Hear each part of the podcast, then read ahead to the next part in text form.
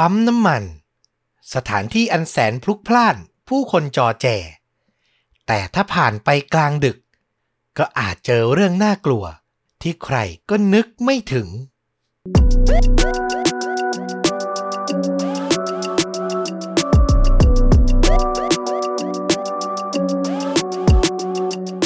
สวัสดีครับ ยินดีต้อนรับเข้าสู่ The A Files Podcast เล่าเรื่องสั้นลุ้นระทึกหลากหลายหัวข้อนะครับ จากช่องชวนดูดะของเรานี่เองสำหรับใครที่อาจจะเพิ่งเคยเปิดมาฟังรายการนี้ นี่ก็เป็นรายการเดี่ยวของต้อมนะครับ ที่จะมาเล่าเรื่องสั้น เปลี่ยนบรรยากาศกันบ้างจากเรื่องจริงที่อาจจะมีความกดดัน มีข่าวที่ต้องไปติดตามกันต่อนะครับ แต่นี่จะเป็นประสบการณ์ระทึก อาจจะนำมาจาก YouTube ช่องต่างประเทศ เว็บบอร์ดชื่อดัง นะครับ ถือว่าเป็นอีกรูปแบบหนึ่ง ที่อาจจะไม่ได้จริงจังเท่า แต่เรารับประกันว่าลุ้นระทึกและฟังได้อัธรสเหมือนเดิมแน่นอนนะครับ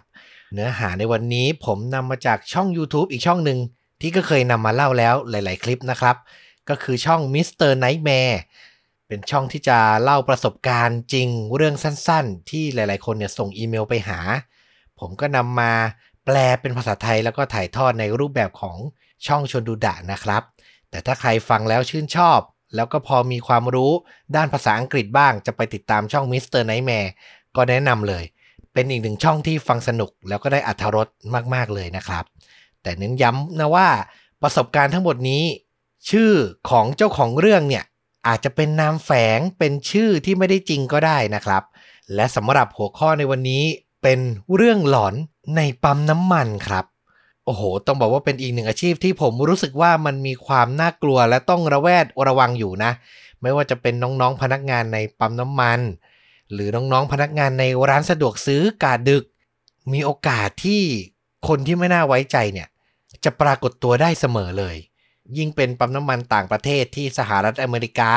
ที่เป็นต้นเรื่องในวันนี้เนี่ยนะครับ พนักงานปั๊มส่วนใหญ่เขาก็จะประจำอยู่คนเดียว ประจำอยู่ในมินิมาร์ท ในส่วนของการขายของเนาะปั๊มที่โน่นก็คือต้องเติมเองเติมเสร็จแล้วก็เดินเข้ามามาจ่ายเงิน ดึกๆเนี่ยพนักงานคนเดียวก็ต้องระแวดระวัง แล้วก็อาจจะได้เจอประสบการณ์อะไรที่น่ากลัวมากจริง ๆสำหรับเรื่องแรกในวันนี้เป็นประสบการณ์ของคุณโรเบิร์ตคลาร์กครับ เขาเล่าว่าตัวเขาเนี่ยจำเป็นจะต้องทำงานกะกลางคืนที่ปั๊มน้ำมัน ก็เพราะว่ามีปัญหาด้านการเงินพูดง่ายๆ คืออาชีพเนี้ย เฝ้าร้านขายของที่ปั๊มกะดึกเนี้ยเป็นอาชีพที่ 2 กลางวันก็ทำงานอีกจ็อบหนึ่งก็ต้องบอกว่าทำหนักพอสมควรเนาะตัวคุณโรเบิร์ตเนี่ยทำงานอยู่ที่นี่ได้ปกติดีเลยประมาณ 2-3 เดือน เข้าเดือนที่ 3 ครับ เขาจำได้แม่นเลยว่าคืนนั้นเป็นช่วงเวลาประมาณตีสองก็มีผู้ชายคนหนึ่งสูงประมาณ 180เซนติเมตรเดินเข้ามาในสภาพที่ดูเหมือนเมาไม่ค่อยจะมีสติ ผมของเขาเนี่ยยาว แต่ไม่ได้ยาวสลวยนะ มันยาวแล้วพันกันเป็นก้อนๆน่ะ คือไม่ค่อยจะรักษาความสะอาดสักเท่าไหร่ เป็นชายร่างใหญ่ที่ดูน่ากลัวเลยทีเดียว เขาเดินเข้ามาก็ไม่พูดพร่ำทำเพลงอะไรเลยครับ ก็เดินไปเปิดตู้ หยิบเบียร์ยี่ห้อทอบอย คิดเงินแล้วก็เดินออกไป เป็นอย่างนี้ได้ประมาณสองสาคืน อยู่ดีๆ ชาย ผมยาวคนนี้เนี่ย ก็ถามคุณโรเบิร์ตขึ้นมาว่า คุณชื่ออะไร เหมือนอยากจะทำความรู้จักอะมาซื้อเบียร์ทุกวันเจอพนักงานคนเดิมทุกวันอะไรอย่างนั้น คุณโรเบิร์ตก็ไม่คิดอะไรครับ ก็ตอบไปว่าผมชื่อร็อบก็เป็นชื่อเล่นนะเนาะโรเบิร์ตย่อมาเป็นร็อบเขาฟังเสร็จ ก็ขำครับขำขึ้นมาโดยไม่มีสาเหตุ จากนั้นก็หยิบเอาเบียร์ที่ซื้อมาเนี่ยจ่ายตังค์แล้วเนี่ยนะ เปิดกระป๋อง แล้วก็ยกขึ้นดื่ม แล้วก็เดินจากไป พูดพึมพำกับตัวเองไป เหมือนคนสติไม่ค่อยสมประกอบอะไรอย่างนั้นน่ะ คือถามชื่อแล้วพนักงานก็ตอบ ไม่น่ามีอะไรที่ทำให้อารมณ์ดีให้หัวเราะได้เลย คุณโรเบิร์ตก็พยายามจะมองตามชายผมยาวคนนี้ไปนะ ว่าเขาเนี่ยไปขับรถ เอารถเข้ามาจอดไว้ที่ปั๊มหรือเปล่า คือถ้าเมาแล้วขับมามันก็น่าหวาดกลัวขึ้นอีกเนาะแต่นี่เขาเห็นว่าชายคนนี้เนี่ย ซื้อเบียร์เสร็จเดินออกจากร้าน แล้วก็เดินหายไปในความมืด คือบ้านเขาเนี่ยน่าจะอยู่ใกล้ๆปั๊มน้ำมันนี่แหละ ก็เลยเดินมาซื้อเครื่องดื่มแอลกอฮอล์เนี่ยได้ทุกคืน แล้วหลังจากคืนนั้นที่ได้ทราบชื่อของคุณร็อบแล้ว ชายคนนี้ก็จะเดินเข้ามา หันหน้ามาทักทายเขาครับ ว่าไงร็อบเฮ้ร็อบแล้วก็เดินไปหยิบเบียร์มาจ่ายเงิน บางคืนเนี่ย เขาก็จะไม่ได้กลับไปเลยนะ ก็จะเปิดเบียร์แล้วก็ยืนดื่มอยู่ที่ชั้นวางของในร้านอย่างนั้นนั่นแหละ คือเหมือนคุ้นเคยกับพนักงงานมากขึ้น ก็อยู่นานขึ้น แต่อาการเขาก็ยังดูน่ากลัวอยู่ครับ คือเขาจะยืนดื่มเบียร์แล้วก็ตาจ้องมองกำแพง บางครั้งก็เหมือน สติเขามันหลุดลอยไปที่ไหนก็ไม่รู้อะ คือร็อบก็แอบมองอยู่แล้วก็หวันอยู่ในใจ คืนหนึ่งเขาก็ทนไม่ไหว อยากคุยอะไรกับชายผมยาวคนนี้บ้างทำลายความเงียบบรรยากาศที่มันน่าอึดอัดสักหน่อย เขาก็เอ่ยปากถามไปครับ คุณโรเบิร์ตถามว่า คุณครับ แล้วคุณชื่ออะไร ชายคนนี้หันมามองคุณโรเบิร์ตหรือคุณร็อบเนี่ย แล้วก็นิ่งค้างอยู่ประมาณ5วินาที ก่อนจะเอ่ยปากขึ้นมาว่าบ๊อบคุณโรเบิร์ตได้ฟังดังนั้น เขาไม่เชื่อแม้แต่น้อยเลยว่าชายคนนี้ชื่อบ๊อบจริง ๆ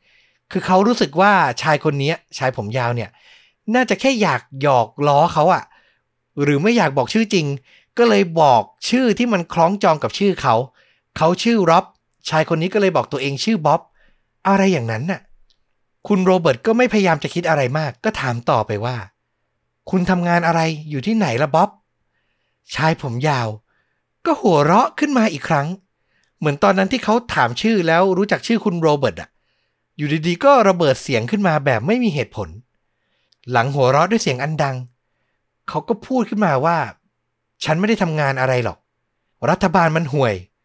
ทำให้ฉันเนี่ยต้องตกงาน พอพูดจบบ๊อบก็หันหน้ามามองร็อบด้วยสีหน้าที่ดูเหมือนโมโห เหมือนร็อบไปถามกระตุ้น ในส่วนที่เขาไม่อยากจะให้ใครรู้อะแต่บ๊อบก็พยายามควบคุมอารมณ์ตัวเองอยู่นะ แล้วก็พูดออกมาก่อนจะเดินออกจากร้านว่า เฮ้ยร็อบผมชอบคุณนะ เหมือนคุณจะรู้ว่าช่วงเวลาไหนควรจะทำตัวอย่างไร ควรจะถามอะไร ตัวโรเบิร์ตเนี่ยไม่รู้หรอกว่าไอ้คำชมนี้เนี่ยมันมาจากที่เขาพูดอะไรออกมา แต่เขายืนยันอีกครั้งว่า ทุกครั้งที่บ๊อบหรือชายหนุ่มผมยาวเนี่ยเดินเข้ามาในร้าน มันจะมีบรรยากาศที่น่ากลัวที่ไม่สบายใจทุกครั้ง คือเป็นไปได้ก็ไม่อยากจะเจอกันสักเท่าไหร่ แล้วหลังจากค่ำคืนนั้น ที่ถามไถ่ชื่อ ถามไถ่งานเขาไปบ๊อบก็หายไปนานนับสัปดาห์เลยครับ ไม่ได้เดินเข้ามาที่ปั๊มแห่งนั้นอีกเลย จนกระทั่งในค่ำคืนหนึ่ง ที่พายุเข้า ฝนตกหนัก ลูกค้าเนี่ยเข้ามาที่ปั๊มมาที่มินิมาร์ทแห่งนี้ น้อยกว่าปกติแน่นอนเลยเนาะฝนตกใครก็อยากจะอยู่แต่ในบ้าน ระหว่างที่ยืนเงาๆอยู่ในร้านเพียงลำพัง โรเบิร์ตก็ได้ยินเสียง ติ้ง เหมือนคนเปิดประตูเข้ามา แล้วโดนกระดิ่งแล้วมันดังอะครับ โรเบิร์ตบอกว่าในช่วงวินาทีนั้น มันมีเหมือน sixth sense เหมือนความรู้สึกบางอย่างที่บอกเขาว่า เนี่ยบ๊อบอะกำลังจะเดินเข้ามา คือบรรยากาศมันเปลี่ยนไปเลย มันน่ากลัวขึ้นมาเลย แล้วก็จริงตามนั้นครับ โรเบิร์ตหันมองไปที่ประตูหน้าร้าน แล้วก็พบชาย ผมยาวร่างใหญ่ บ๊อบนั่นเอง ทุกๆ ครั้งก่อนหน้านี้ เขาก็ปรากฏกายแล้วก็ดูมีความน่ากลัวอยู่แล้ว แต่ครั้งนี้เขาเดินตากฝนเข้ามา โดยไม่ได้ใส่เสื้อกันฝน ไม่ได้มีร่มกลางมาแม้แต่น้อย ผมอันกระเซาะกระเซิงของเขาก็เปียกโชก เนื้อตัวของเขาเนี่ยมอมแมมแล้วก็ดูแทบไม่ได้เลย และที่สำคัญสายตาของเขา ไม่แม้แต่จะหันมองมาที่โรเบิร์ตไม่มีการทักทายใด ๆ เขาได้แต่จ้องมองไปที่กำแพงของร้านอันว่างเปล่า สีหน้าของเขา เหมือนโมโห ใครมามากๆ คือเปียกโชกมามายืนนิ่งๆ น่ากลัวสุดๆ โรเบิร์ตตะโกนทำลายความเงียบถามไปว่าบ๊อบคุณโอเคไหม แต่ชายผมยาวไม่แม้แต่จะหันมามอง เขายืนอยู่อย่างนั้น อีกสักพักใหญ่ ๆ ก่อนจะเอ่ยปากขึ้นมาว่า ฉันทำบางสิ่งมา มันเป็นสิ่งที่แย่มากๆ โรเบิร์ตถามต่อว่า คุณทำอะไรมา บ๊อบหันหน้ามามองเขา ก่อนจะพูดออกมาด้วยเสียงอันแผ่วเบาว่า ฉันอยากจะหาที่ซ่อนตัวสักหน่อย พูดจบ เขาก็เดินผ่านโรเบิร์ตผ่านชั้นวางของไป มันจะมีทางเดินเล็ก ซึ่งไปสู่ห้องน้ำที่ลูกค้าสามารถใช้บริการได้ แล้วบริเวณนั้นก็จะมีประตูเปิดเข้าไป เป็นห้องเก็บของเก็บสัมภาระต่างๆ บ๊อบหายไปหลังกำแพงบริเวณทางเดินนั้น ฉับพลัน โรเบิร์ตก็ได้ยินเสียงเปิดประตู แล้วก็ปิดลงไป เขาเริ่มรู้สึกไม่สบายใจแล้วว่า นี่บ๊อบหายไปไหน ไอ้คำที่ว่าแอบที่ว่าทำอะไรที่มันน่ากลัวมาเนี่ย เขาทำอะไรมากันแน่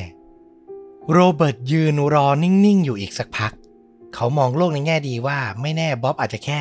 เดินไปเข้าห้องน้ำไปถ่ายหนักหรือเปล่าก็เลยใช้เวลานาน แต่ระหว่างที่ยืนรออยู่นั้น สิ่งที่เกิดขึ้นคือ ไฟของทั้งปั๊มดับลงครับ โอ้โห ยังกำหนังสยองขวัญ นี่เขาต้องอยู่มืดๆในร้านกับชายที่ดูเหมือนจะควบคุมตัวเองไม่ได้ ดูใกล้เสียสติ โรเบิร์ตไม่รู้จะทำอย่างไร เขารวบรวมความกล้า หันไปคว้าเอาไฟฉายที่อยู่ด้านหลังเคาน์เตอร์ที่เขาประจำอยู่เนี่ย ขึ้นมาเปิด จากนั้นก็ตัดสินใจ ค่อยๆเดินเข้าไปที่ทางเดินหลังกำแพง บริเวณทางเดินนั้นจะมีอยู่ทั้งหมด 3 ประตู 2 ประตูแรกเป็นห้องน้ำของผู้ชายแล้วก็ผู้หญิง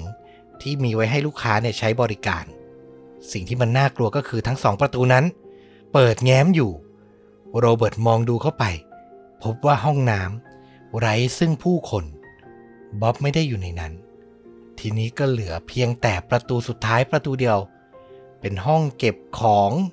เก็บสินค้า และที่สำคัญในนั้นมีแผงควบคุมไฟ คือต้องไปเช็คดูสวิตช์ดูฟิลในห้องนั้นถึงจะรู้ว่าเป็นสาเหตุที่ทำให้ไฟดับหรือเปล่า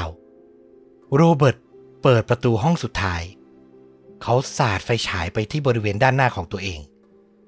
นิ่งเงียบและไม่มีใครอยู่ แต่สิ่งที่มันปรากฏเด่นชัดมาก ๆ ก็คือ มันมีรอยเท้าเปื้อนน้ำเดินเข้ามาในห้องนี้ครับ โรเบิร์ตมองดูรอยเท้านั้น แล้วก็เอ่ยขึ้นมาด้วยเสียงอันสั่นเครือ เขาหวาดกลัวเต็มหัวใจบ๊อบบ๊อบคุณอยู่ที่นี่ไหม ในที่สุด เขาก็ได้ยินเสียงแหลมโมเล็กอันสั่นเครือ มาจากทางด้านซ้ายมือของตัวเอง มันเป็นเสียงของผู้ชายคนหนึ่ง ซึ่งเหมือนจะถอนหายใจและก็พูดอะไรที่ฟังไม่ได้สับ โรเบิร์ตสาดไฟฉายทางด้านซ้าย แล้วเขาก็เห็นสภาพอันดูไม่ได้ของบ๊อบ ยืนเปียกโชกอยู่มุมห้อง ตาของเขาเบิกโพลง ชายผมยาวพุ่งตัวเข้ามาใส่โรเบิร์ตแล้วก็ตะโกนว่า กูจะฆ่ามึง โรเบิร์ตตกใจมาก พยายามหันหลังกลับ จะวิ่งหนีออกไป แต่บ๊อบคว้าเอาชายเสื้อบริเวณด้านหลังของโรเบิร์ตไว้ได้ โรเบิร์ตพยายามสะบัดออกสุดแรง เขาทำมันได้สำเร็จครับ จากนั้นเขาก็รีบวิ่งหนีออกมาจากห้องนั้น มาถึงเคาน์เตอร์คิดเงินหน้าร้านที่เขายืนประจำตำแหน่งอยู่ก่อนหน้านี้ เขาเหลียวมองกลับไปบ๊อบไม่ได้วิ่งตามเขามาด้วย แต่เขาอยู่ในนี้ไม่ได้แล้วครับ โรเบิร์ตตัดสินใจคว้าเอาเสื้อกันฝน รวมถึงกุญแจรถ ก่อนจะวิ่งออกมา เขาเปิดประตูเข้ามาหลบอยู่ในรถของตัวเอง ก่อนจะโทรศัพท์แจ้งเจ้าหน้าที่ตำรวจ เจ้าหน้าที่โอเปอเรเตอร์พยายามบอกให้โรเบิร์ตสงบ เธออยู่เป็นเพื่อนเขาจนกระทั่งเจ้าหน้าที่ตำรวจภาคสนามเดินทางมาถึง ซึ่งก็เป็นเวลาไม่กี่นาทีครับ สุดท้าย เจ้าหน้าที่ก็บุกเข้าไปในห้องเก็บสัมภาระ ซึ่งบ๊อบยังคงซุกซ่อนตัวอยู่ แล้วในที่สุดก็จับกลุ่มเขาได้สำเร็จ โรเบิร์ตทราบข่าวในเวลาต่อมา หลังจากที่ตำรวจจับกลุ่มแล้วก็นำตัวบ๊อบไปสอบปากคำว่า จริงๆ แล้วชายผมยาวคนนี้ไม่ได้ชื่อบ๊อบ แต่ชื่อจริงของเขาคือมาติน และสิ่งที่เขาพูดก่อนหน้านี้ตอนมาถึงที่ร้านในคืนนี้ที่พูดว่า ผมเพิ่งทำบางอย่างที่มันเลวร้ายมานั้น สิ่งที่มาตินทำก็คือ ทุบตีทำร้ายร่างกายภรรยา จนเธอเสียชีวิตไปในค่ำคืนนั้นเองครับ คือเหตุการณ์การใช้ความรุนแรงในครอบครัวเนี้ยคงเกิดขึ้นมาบ่อยครั้งแล้วก็นานมากแล้วล่ะ แต่ในครั้งนั้นค่ำคืนนั้น มันรุนแรงบานปลายไป แล้วก็ทำให้มาตินชายหนุ่มผมยาวเนี่ย ถึงจุดที่ใกล้เสียสติแหละเนาะผมว่าเขาก็คงช็อกกับสิ่งที่ตัวเองทำที่มันรุนแรงเกินกว่าเหตุไป บวกกับแอลกอฮอล์หรืออาจจะมีการใช้ยาเสพติดด้วยหรือเปล่าก็ไม่แน่ชัด แต่มันทำให้เขาเนี่ยตัดสินใจเดินหลบออกจากบ้านมามาอยู่ที่ปั๊มน้ำมันที่คุ้นเคย คือถ้าเป็นคนร้ายที่มีสติดีกว่านี้ก็อาจจะหนีไปไกลกว่านี้แล้ว แต่นั่นแหละครับ เรื่องราวทั้งหมดมันทำให้โรเบิร์ต ไม่กล้าทำงานกะกลางคืนที่ปั๊มน้ำมันแห่งนี้ รวมถึงงานอื่นๆอีกต่อไป อย่างที่ผมบอกเนอะมันเป็นอีกหนึ่งอาชีพที่คนอาจจะมองข้าม แต่จริง ๆ แล้วเขาต้องรับความเสี่ยง ที่จะเกิดความรุนแรง แล้วหาคนช่วยได้ยากด้วยเนาะในยามค่ำคืนมากพอสมควรเลยทีเดียว เอาล่ะฟังประสบการณ์จากผู้ที่เคยทำงานที่ปั๊มน้ำมันมาแล้วหนึ่งเรื่อง เรื่องถัดมาผมขอเล่าจากมุมมองของผู้ที่ใช้บริการบ้างแล้วกันนะครับ เจ้าของเรื่องนี้มีชื่อว่าคุณเอ็ดฮูสเขาบอกว่าเรื่องที่จะเล่าเนี่ย เกิดขึ้นกลางยุค 60 ในตอนที่เขาอายุเนี่ยประมาณ 8-9 ขวบเท่านั้น ผมขออนุญาตเรียกเขาว่าคุณเอ็ดแล้วกัน คุณเอ็ดพักอาศัยอยู่กลางเมืองแอตแลนตาในรัฐจอร์เจีย แต่คุณพ่อของเขา ประกอบอาชีพเป็นอาจารย์ครับ เป็นครู สอนอยู่ที่โรงเรียนที่อยู่ย่านชานเมือง ก็คือจากบ้านไปโรงเรียนเนี่ยระยะทางไกลพอสมควร และแน่นอนพอตัวเองเป็นอาจารย์อยู่ที่โรงเรียนแห่งนั้น ก็เลยตัดสินใจนำลูกชายอย่างคุณเอ็ดเนี่ยเข้าเรียนที่นั่นด้วยซะเลยจะได้เดินทางไปด้วยกัน เพราะฉะนั้นกิจวัตรที่สองพ่อลูกจะต้องทำประจำทุกเช้าก็คือ ออกเดินทางตั้งแต่เช้ามืดครับ ประมาณตีสี่ตีห้าเลยนะ เพื่อไปยังย่านชานเมือง ไปยังโรงเรียนที่ผู้เป็นพ่อสอนแล้วก็ผู้เป็นลูกเนี่ยศึกษาอยู่ แล้วทั้งคู่จะต้องเดินทางผ่านปั๊มน้ำมันเปิดใหม่ปั๊มหนึ่งซึ่งจะใช้เป็นที่จอดแวะ รับประทานอาหาร พักเติมน้ำมันพักเข้าห้องน้ำคุณเอ็ดเล่าว่าในยุคนั้น ปั๊มน้ำมันเนี่ยยังมีความใกล้เคียงบ้านเราในปัจจุบันอยู่ คือจะมีพนักงานประจำอยู่ที่จุดเติม และเขาก็จะเหมือนสะพายกระเป๋าอะนะ ที่จะเก็บทั้งธนบัตรทั้งบินใบเสร็จ เศษเหรียญเอาไว้ทอน แล้วก็จะทำหน้าที่บริการ เติมน้ำมันให้กับเจ้าของรถที่ขับเข้ามาด้วย คือยังไม่ต้องเติมเองอย่างทุกวันนี้ คุณเอ็ดก็บอกว่าเขาในตอน 8 ขวบ 9 ขวบเนี่ย ก็จะเก็บอั้นเอาไว้ว่าอย่างนั้นเถอะ คือต้องออกจากบ้านเช้ามืด ไม่ทันเข้าห้องน้ำไม่ทันปลดทุกข์หนักเบา ก็จะมาอาศัยเข้าห้องน้ำเอาที่ปั๊มแห่งนี้นี่เอง แล้วในเช้าวันหนึ่ง ซึ่งพ่อของคุณเอ็ดขับเข้ามาที่ปั๊มเป็นประจำตามปกติ อยู่ในช่วงเช้ามืดครับ พระอาทิตย์เนี่ยเพิ่งจะส่องแสงอ่อนๆ คุณเอ็ดกับพ่อ จอดรถ แล้วก็มองไปรอบๆ ก่อนจะรู้สึกถึงความไม่ชอบมาพากล คือปั๊มมันเงียบผิดปกติ ธรรมดามันจะเริ่มจอแจมีรถผ่านไปมา มีพนักงานเดินมาต้อนรับ แต่วันนี้กลับไม่มีเลย เงียบมากๆ พ่อของคุณเอ็ดตัดสินใจบีบแตรสองถึงสามครั้ง แต่ก็ยังคงไม่มีเสียงตอบรับจากเจ้าหน้าที่ในปั๊มน้ำมันแต่อย่างใด พ่อลูกคุยกันแล้วแหละว่า เอ๊เกิดปัญหาอะไรขึ้น พนักงานมาทำงานสายหรือเปล่า หรือเขาอาจจะเข้าห้องน้ำอยู่ ติดภารกิจอยู่ ก็เลยยังไม่สามารถมาให้บริการได้ ก็คุยกันไปรอกันไป จนในที่สุดพ่อของคุณเอ็ดก็เอ่ยขึ้นมาว่า สงสัยพนักงานเขาจะารถเสียมั้ง ขับมาทำงานไม่ทัน งั้นเราขับเลยไปอีกหน่อย ไปใช้บริการปั๊มถัดไป สักวันหนึ่งก็คงไม่เป็นอะไรหรอกเนอะสองพ่อลูกก็พยักหน้าให้กัน แต่ก่อนที่พ่อจะขับรถออกไปนั้น คุณเอ็ดด้วยความที่อั้นมานาน ทนไม่ไหว ก็เลยเอ่ยปากไปว่า พ่อครับ ผมขอแวะเข้าห้องน้ำก่อนได้ไหม ปลดทุกข์ให้เรียบร้อย เดี๋ยวเราค่อยไปปั๊มถัดไปกัน แต่ผู้เป็นพ่อก็บอกว่า อย่าเลย มันเหมือนจะไม่มีคนอยู่ อดทนอีกนิดนึงนะลูก ปั๊มหน้าอีกไม่ไกล อะ เอ็ดก็ตามใจพ่อ ไม่อยากจะขัดใจนะครับ ผู้เป็นพ่อก็ขับรถออกจากปั๊มไป โดยที่ยังสงสัยอยู่นะว่า เอ๊พนักงานไปไหนกันแน่ แต่พวกเขาก็ไม่ต้องสงสัยนานครับ เพียงวันหรือสองวันหลังจากนั้น ผู้เป็นพ่ออ่านหนังสือพิมพ์ท้องถิ่น ไปเจอคอลัมน์เล็กๆ เล่าข่าวอันแสนน่ากลัว แล้วก็เอ่ยปากบอกผู้เป็นแม่ ซึ่งพอดีเอ็ดเนี่ยอยู่ใกล้บริเวณนั้นพอดี เขาก็เลยได้ยินไปด้วย ผู้เป็นพ่อเอ่ยด้วยน้ำเสียงอันตื่นเต้นบอกว่า ปั๊มที่ผมกับลูกไปแวะกันประจำแล้ววันนั้นที่ผมไม่เจอใครอะ่ะ เพราะว่ามันเกิดเหตุปล้นขึ้นมา เจ้าหน้าที่ตำรวจไปตรวจสอบ แล้วเจอร่างของเจ้าหน้าที่ของปั๊ม เสียชีวิตด้วยการถูกแทงหลายแผล นอนจมอยู่ในห้องน้ำครับ โอ้โห นึกภาพตามแล้วน่ากลัวมากๆ ซึ่งเจ้าหน้าที่ตำรวจก็สันนิษฐานในเบื้องต้นว่าน่าจะเป็นเหตุการณ์ ปล้นนั่นแหละ เพราะว่าเงินที่อยู่ติดตัวเจ้าหน้าที่อยู่ในกระเป๋าที่เขาสะพายไว้เนี่ย หายไปหมดเลย ที่มันน่ากลัวที่สุดจำได้ไหมครับ ที่คุณเอ็ดเขาบอกว่าเขาขอคุณพ่อเขาว่า แวะเข้าห้องน้ำก่อนได้ไหม ค่อยเดินทางกันต่อ นึกดูว่าเด็ก8-9ขวบ ถ้าตัดสินใจ เปิดประตูเข้าไป ไปใช้บริการห้องน้ำแล้วเจอร่างของเจ้าหน้าที่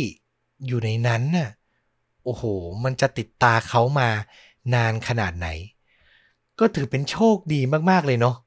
ที่ผู้เป็นพ่อเนี่ยบอกให้เขาอดทนกลั้นไว้ก่อน แล้วก็ไปใช้บริการที่ปั๊มถัดไป ไม่อย่างนั้นคงเป็นประสบการณ์ที่ลืมไม่ลง แล้วอาจจะส่งผลไปถึงทางจิตใต้สำนึกได้เลยเนาะเด็กคนหนึ่งไปเจอภาพที่มันน่ากลัวขนาดนั้น คุณเอสบอกว่าหลังจากวันนั้น เขากับพ่อก็ไม่เคยใช้บริการปั๊มน้ำมันนั้น อีกเลย แน่นอนแหละเนาะเป็นผมผมก็คงไม่กล้าที่จะใช้เช่นกันนะครับ เอาละฟังเรื่องราวจากทั้งสองฝั่งเนาะทั้งพนักงานทั้งผู้ใช้บริการไปแล้ว แต่เป็นสุภาพบุรุษทั้งคู่ ปิดท้ายในวันนี้กับประสบการณ์หลอนในปั๊มน้ำมันกลางดึก เรื่องเล่าจากสุภาพสตรีกันบ้างครับ เจ้าของเรื่องมีชื่อว่าคุณจูเลียเอ็มโจลี่เธอบอกว่าเรื่องนี้เนี่ยเกิดขึ้นตอนที่เธออายุประมาณ 25 เธอต้องขับรถ ด้วยภารกิจจากการทำงานเนี่ยนะ จากทางเหนือของรัฐเท็กซัสมาทางใต้ตลอดเลย คือขับรถทางไกลแทบจะตลอดเวลา เธอจะอาศัยเวลาช่วงกลางดึกในการขับรถข้ามไปมาอย่างนี้ ใช้ถนนเส้น 281 ครับ ซึ่งเป็นเส้นที่ไม่ได้มีความซับซ้อนไม่ได้ขับยากไม่ได้โค้งเยอะอะไร แต่ต้องอาศัยคอยเตือนตัวเองให้ตื่นอยู่ตลอด คือมันเป็นถนนทางตรงยาวๆอะเนาะถ้าเราขับ ในประเทศไทยเนี่ยก็จะมีป้ายบอกนะว่า ทางตรงยาวนะ ระวังหลับในอะไรอย่างนั้น นี่เธอก็ต้องคอยเตือนตัวเองให้ตื่นตลอดเวลา วิธีการที่เธอใช้ก็ไม่ได้ซับซ้อนอะไรคือ เริ่มง่วงเมื่อไหร่ แวะปั๊มหากาแฟดื่ม ปกติมากเลยเนาะคนขับรถทั่วไปก็จะใช้กัน แล้วในค่ำคืนนั้นครับ เธอบอกว่าเธอแวะมาแล้วสองครั้ง ยังไม่ถึงนะ อย่างที่บอกขับจากเหนือสุดมาใต้สุด ก็เลยต้องมีครั้งที่สามกลางดึกเลย เลยเที่ยงคืนมาแล้วละ่ะผมว่า เธอมองเห็นปั๊มข้างทางจำไม่ได้ด้วยว่าปั๊มยี่ห้ออะไร ชื่ออะไร แต่ก็เลี้ยวเข้าไปทันที เธอไปจอดอยู่บริเวณจุดเติมน้ำมันครับ คือน้ำมันเธอใกล้หมดแล้ว ก็เลยเติมน้ำมันไปรวดเดียวเลยแล้วกัน คุณจูเลียมองไปรอบๆเห็นรถจอดอยู่หนึ่งคัน มองเข้าไปในร้านขายของที่ปั๊มแห่งนี้เนี่ย ก็เห็นพนักงานยืนอยู่ แล้วก็มีผู้ชายคนหนึ่ง เดินไปเดินมาเหมือนเลือกซื้อของอยู่ข้างในนั้น คุณจูเลียก็ไม่ได้คิดอะไร เดินเข้าไปในร้าน ไปทำการกดน้ำร้อนชงกาแฟตามปกติ แต่ระหว่างที่กำลังชงอยู่นั้น อยู่ดีๆ เธอก็ได้ยินเสียงผู้ชายจากด้านหลัง พูดมาว่า ระวังนะ มันร้อน คือเหมือนอยากจะพูดคุยด้วย อยากจะทำความรู้จัก ก็เตือนกันด้วยความหวังดีอะไรประมาณนั้น แต่ตอนนั้นเธอไม่มีอารมณ์ที่จะเจรจากับใครเลยครับ ก็เลยเงียบๆไป พอชงกาแฟเสร็จ จูเลียก็มาคิดเงินที่บริเวณเคาน์เตอร์เนาะก็จ่ายเงินไปทั้งค่ากาแฟแล้วก็ค่าน้ำมันที่กำลังจะเติมด้วย แล้วอยู่ดีๆ ผู้ชายคนเดิม ลูกค้าที่เดินอยู่ในร้านนั้นน่ะ ก็พูดขึ้นมาอีกว่า เฮ้ hey, ผมชอบเสื้อของคุณนะ จูเลียตอนนั้นง่วงสุดๆ และง่วงจัดจัดไม่อยากจะมา พูดคุยเจรจาอะไรอีกแล้วอะ ก็เลยหันไปบอกว่าขอบคุณ แต่ขอร้องแหละ ให้ฉันอยู่ตามลำพังได้ไหม อย่ามายุ่งกับฉันได้ไหม